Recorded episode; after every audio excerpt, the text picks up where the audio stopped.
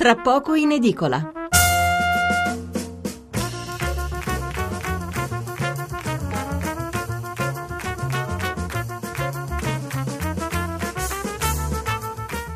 Buonasera da Stefano Mensurati e benvenuti a Tra poco in edicola, dalla rassegna stampa notturna di Radio uno. Ottocento zero cinque zero cinque settantotto il numero verde, tre tre cinque sei nove nove due nove quattro nove il numero per mandare un sms o un WhatsApp.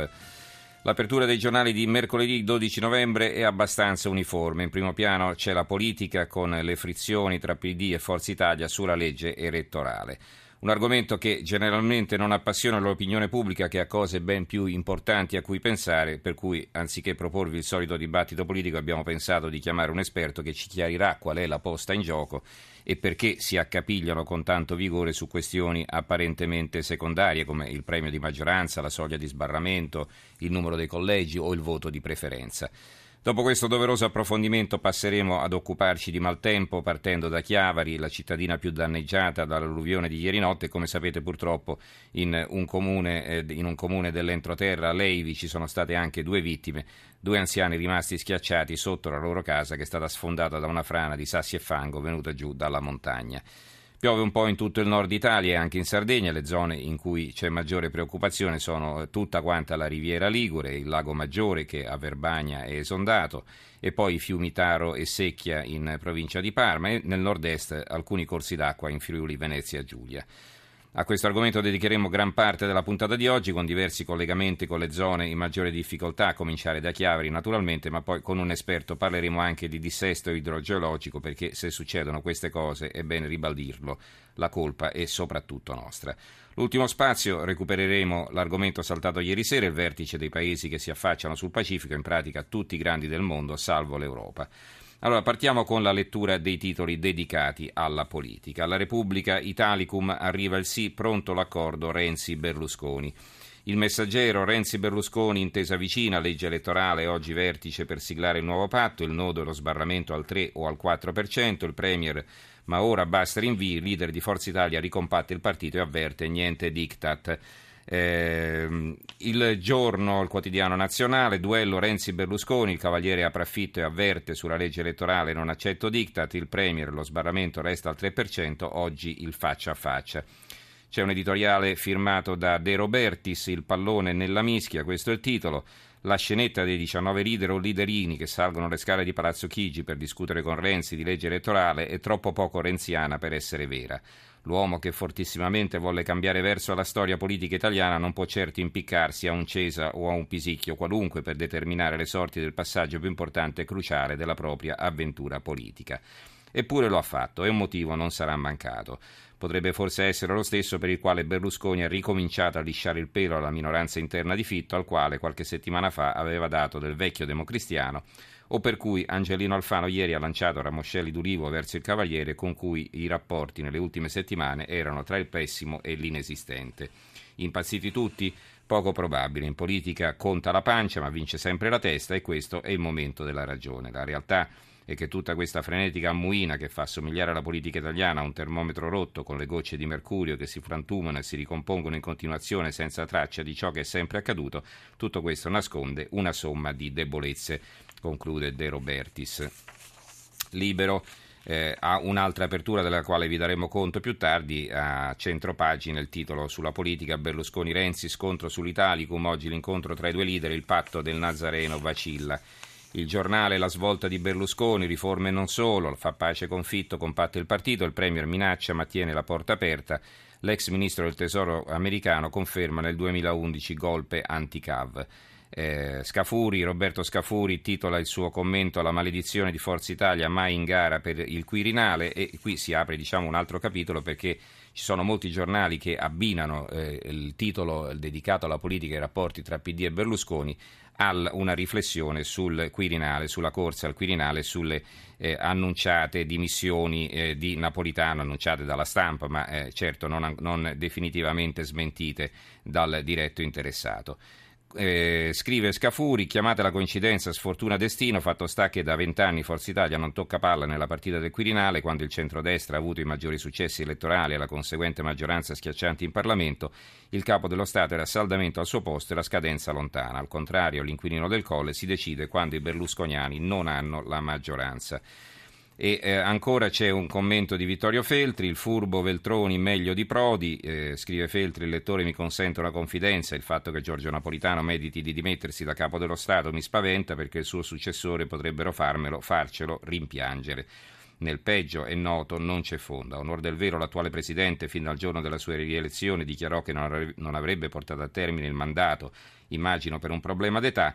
Il nove giugno duemilaquindici egli compirà novanta anni ed è normale che desideri rilassarsi e non avere più a che fare con i galletti del pollaio politico. Lo comprendiamo e pertanto non ci stupiamo che si avvicini il momento dell'addio. A suo tempo questo Parlamento non riuscì a scegliere un degno sostituto di Napolitano e tutti ricordiamo il pasticcio combinato da senatori, deputati e rappresentanti di regioni. Un accordo politico non fu trovato a dimostrazione di come fossero e siano ridotte le nostre istituzioni. Ora qualcosa, poco, è cambiato e non è detto in meglio, vedremo che succederà qualora imminentemente fosse necessario selezionare un nuovo custode della Costituzione, come usa dire con una forzatura.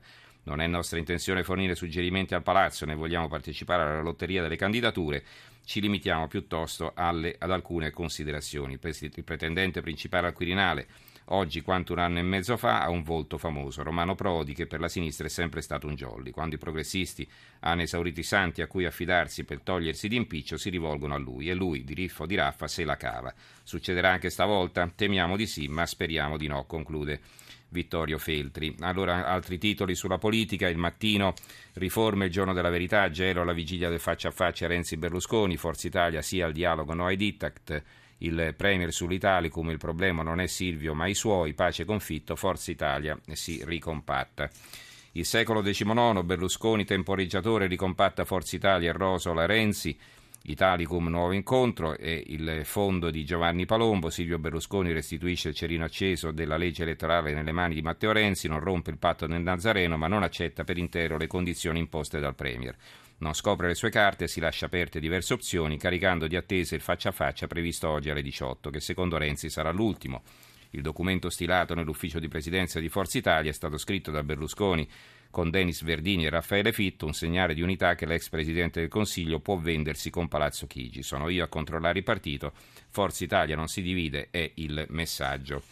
Riforme, l'ultimatum di Renzi è il titolo del Gazzettino di Venezia, scontro sulla legge elettorale, basta con i rinvii, Berlusconi dialogo ma niente diktat, l'opinione, Forza Italia unita contro il diktat di Renzi.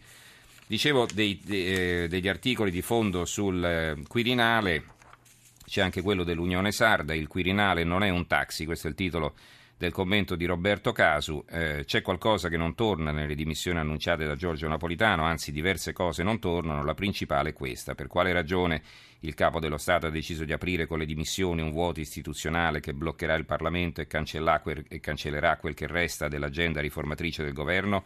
Ma non era stato rieletto in violazione dell'articolo ottantacinque della Costituzione per traghettare l'Italia dalle tenebre berlusconiane alla luminosa stagione delle riforme renziane? Delle due l'una, o il vulnus costituzionale della rielezione del Presidente della Repubblica non ha niente a che vedere con le riforme, oppure, ed è francamente l'ipotesi più realistica, Napolitano è giunto all'inevitabile conclusione che le riforme sono solo tanto uno dei tanti bluff del chiacchierone di Palazzo Chigi. In entrambi i casi, ma ce n'è anche un terzo, dimettersi prima che esploda la bomba dei conti pubblici, il capo dello Stato non può pensare che abdicando dal Quirinale possa anche abdicare dalle pesanti responsabilità politiche che gravano sul suo doppio mandato. Dalle manovre sullo spread dell'estate duemilaundici che portarono al governo tecnico di Mario Monti, una delle peggiori iatture della storia repubblicana, alla nomina di, in sequenza di altri due premier non eletti, Enrico Letta e Matteo Renzi, dopo che lo stesso Napolitano era stato rieletto con una palese violazione costituzionale da parte del Parlamento. E eh, sulla corsa al Quirinale interviene anche Italia Oggi con un corsivo in prima pagina, un colonnino diritto e rovescio, questo è il titolo. Romano Prodi, interpellato da Monica Guerzoni del Corriere della Sera, è stato categorico. Non ho, dico, non ho nessuna intenzione di fare il Presidente della Repubblica. Prodi ha poi spiegato che a questa carica non ci pensa proprio, tutto preso com'è da missioni accademiche e politiche in giro per il mondo, e in effetti invece il Colle Prodi se lo sogna da sempre, e quando centouno parlamentari del P D lo hanno infilzato al Teatro Capranica mentre lui rientrava precipitosamente in aereo da Bamako nel Mali dove era stato per conto dell'ONU per essere intronizzato, ci è rimasto male, come ha scritto la sua portavoce Sandra Zampa in I tre giorni che sconvolsero il P D, che in effetti sconvolsero più che altro Prodi, che infatti poi non ritirò la tessera del P D. Ma quando Renzi fece il carino con lui, Prodi si ricordò che il P D c'era ancora e riprese l'attività politica. Insomma, al Colle ci tiene e come, il problema è come farselo dare.